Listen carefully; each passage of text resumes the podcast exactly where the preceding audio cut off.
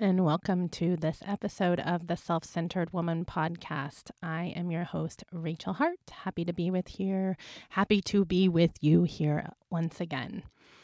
I was excited to get on today. 1111 is today when I'm recording. I wonder if you guys have a thing with 1111. My daughter always texts me when it's 1111.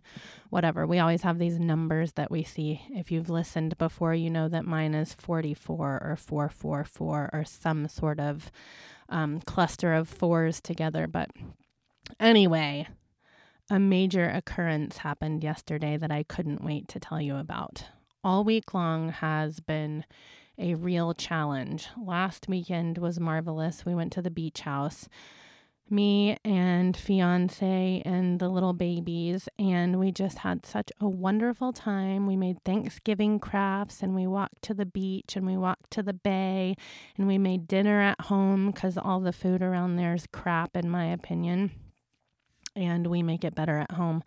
And then Sunday, we were getting ready to go home, and I was cleaning up and I was holding the baby and thought that I could just quickly bend down and pick up one of his toys to put away.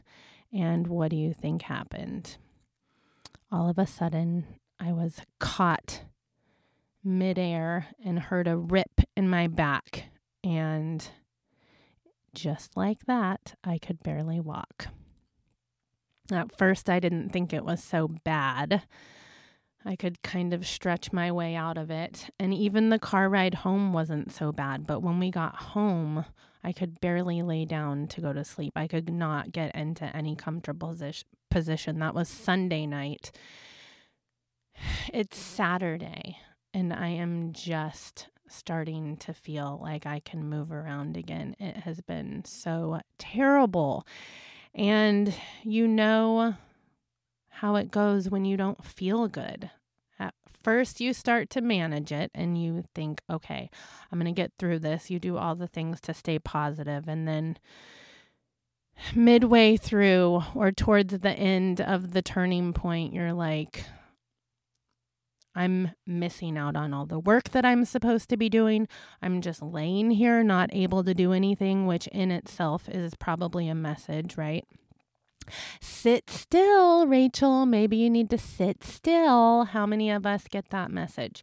Usually we go, go, go until we get sick or until we throw our back out, whatever it is. And then we get the message that we need to sit still. So, um, I got that message loud and clear, and really there was nothing else I could do but lay in the bed and pray that this passes. And time and ice and just being still is what helped. Oh, and a massage from my lovely massage therapist, Allegra, who is amazing. But anyway, in that time where my mental state started to suffer, I also had a daughter in her performance and I had to go support her and didn't want to bring my poor mentality onto um, the show debut. So I tried really hard not to let that happen. When I got back from the show, it was an amazing show. I go and look and see that my car is leaking radiator fluid to add insult to injury. Because if any of you know me, you know that my car is 17, yes, 17 years old. And I'm actually so proud of that fact. 340,000 miles on my car. I bought my car when I was six months pregnant with my third child. And you know that I have six children, and there were 12 years between the last two and number four. So my car has seen it all. And I'm so proud of it. And even I've had like, you know, the things, brakes. I've had a radiator in it before, tires, tires, tires, whatever. All the things, but it has still been cheaper than a car payment. And now I just want to see how long I can get that little baby girl to keep going. I love it so much. It is my jam, that car. I'll be so sad when she goes. So, But anyway, I still wasn't in the mood to drop $900 on a radiator, which is what I had to do. So, and it was the weekend. So I had to call um, right away and get in Friday so I could get it done because I'm also on call this weekend. So here's the story. I drop the car off, I Uber home, I wait all day. I am not in a good mood.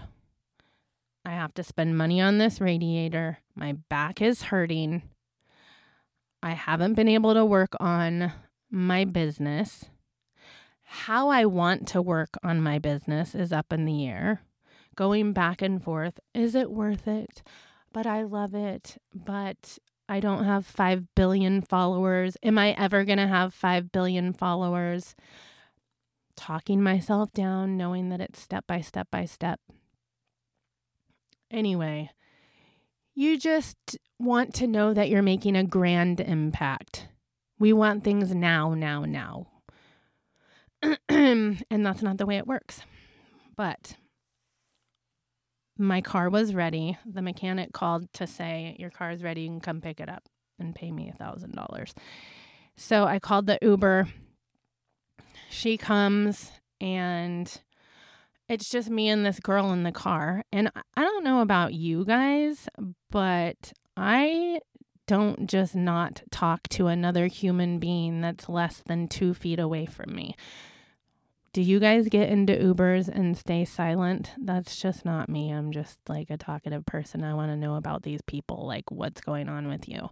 How did you become an Uber driver? I guess that's why I have the Self Centered Woman podcast and I'm interviewing people because I just really want to know about people.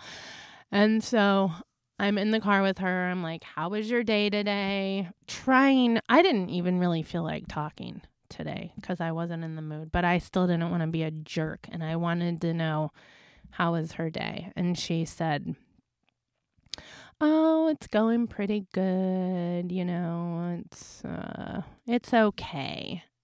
I, and she mentioned that she left early from her other job today because she wasn't really feeling it. And then she went home and she kind of got still and said, Well, I'll just go Uber the rest of the day. I said, What's your other job? And she told me that her other job is working for a brand who does promotions in grocery stores. And so that got my wheels turning because I like to see how can the self-centered woman podcast, how can reconnected to life join forces with any other movement to collaborate um, when it comes to four seeds of self care. Is there any way that we can talk about eating well, sleeping well, meditation, or exercise together, linked up with another company? Always my wheels are turning about how can we market, how can we collaborate. But she, uh, has been working for this company that promotes uh, in grocery stores for 15 years. And so she really enjoys it. But that day she was not feeling it. And she told her boss, I need to go home.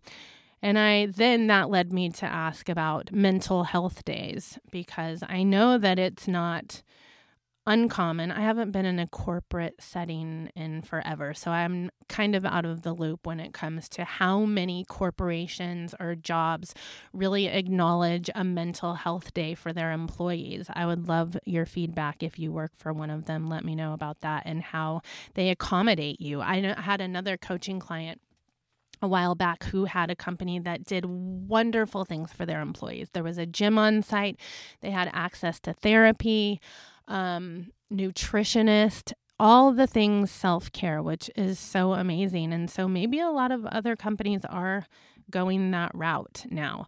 Tell me, are they?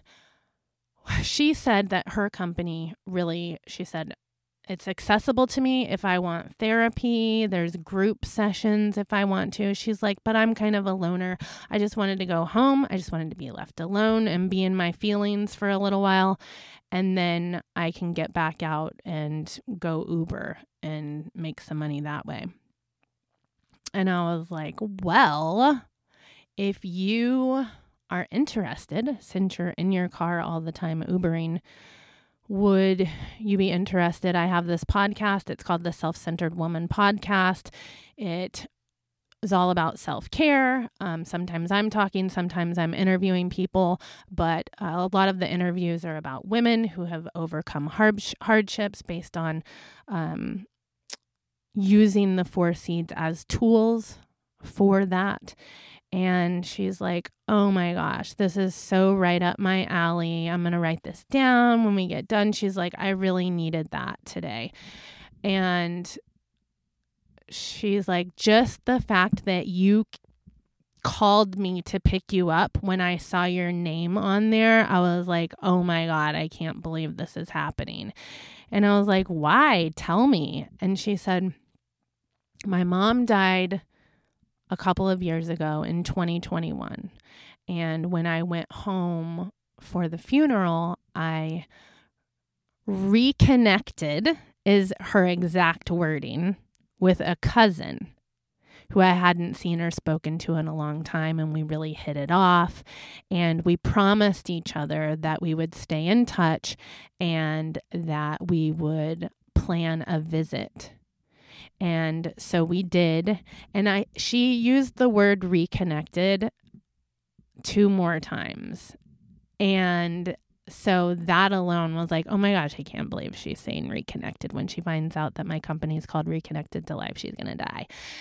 She told me that that cousin was scheduled to come down and visit her. And on Friday, she got the call that she had passed.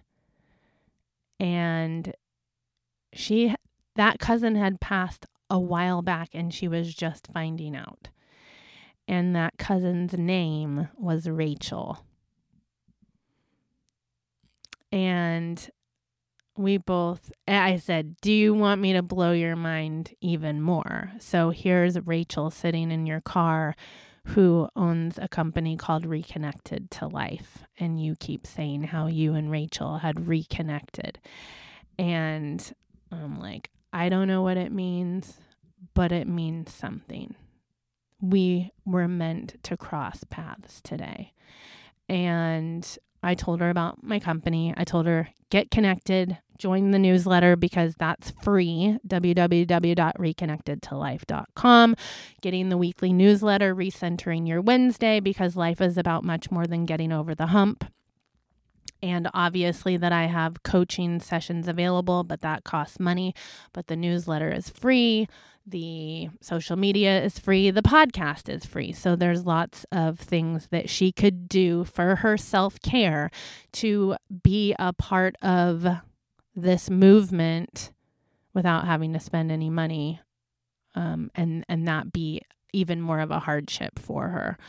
And so she really was receptive to that, really enjoyed that. But the bigger thing was that I needed that in that moment to be able to share what I do and to hear somebody say, Oh God, I really need that right now. And here's why. And I can't believe that you're sitting in my car right now. And here's why, Rachel because my cousin Rachel passed and I was supposed to reconnect with her life. The conversation lasted 10 minutes because that's how long it took to get from my house to my car at the mechanic's office. But before I got out of the car, I asked her if I could pray for her, pray with her. Let me clarify. And she's like, Oh, yeah, yes. And I told her, I don't do this. I'm not the person that just stops and prays with people because I don't assume to know what you need. I met you 10 minutes ago. But what I do hope that we can both sit still long enough and take notice of the fact that in this time and space, we needed each other and there's no coincidence. And so I prayed with her in total gratitude that we were able to cross paths, that we could connect as human beings that I was able to give her something that helped her and that she was able to give me something that helped me to move me forward in what I'm doing, to continue to believe in what I'm doing, to be inspired by the people who need what I'm doing. And hopefully gained a new authentic follower from her experience with me. And I bring it up because if we pay attention, those little moments of coincidence, of pointing us in a direction that's telling us you're on the right path, will happen more and more if you believe that they will. I was just talking to a friend of mine who was telling me all about how she had to make this huge decision and that whenever she has to make any decision, she just sits with it, sits with it, sits with it. She doesn't make any moves forward until she feels like she gets a clarity about it, some sort of message about it. And she told me a whole story about it, which I will let her have her story rather than tell hers. Um, but this for me was that kind of clarity moment because I didn't really know what I was going to talk about today. I have a million things written down to talk about, but I feel like I always need to have this inspiring moment, this thing that meant something to me to then be able to turn around and share it with you. And it wasn't until yesterday that that thing came and i'm so glad that i waited i didn't i wasn't able to record the podcast i usually would have recorded it a few days ago but because my back has been so jacked up i haven't been able to do it and then that happens which is another thing that I encourage you to take notice of. When things hold you back, seemingly, maybe we can reframe that to a belief that the timing is perfect and you're just waiting. You're being held for the perfect time. You're in the waiting room until it's go time, until you get the green light, right? And I really believe that that's what happened to me with that meeting with that person. So, the takeaways today you can make a difference in one single human's life in ways that impact how they live the next few years in the ways that they're going to live the rest of their life by just being authentically you and by just being present. You have something to share that people need, and there will be organic ways to do that. Don't force it. Because when you force it, it comes across forced, it feels forced for you and you don't get the same joy out of it and it's not received in the way that you're meant for people to get it. And secondly, be alert. Believe that there are moments pointing you in the direction that you ought to be going. Believe that there will be help when it comes to making the decisions that you need to make if you just wait for it. Go back to your fundamentals and be diligent with your practice of eating well, sleeping well, meditation, and exercise. When you are strong mentally, physically, emotionally, you are more receptive to those magical moments. So go forth and expect the moments to come to you because they will. Be self centered.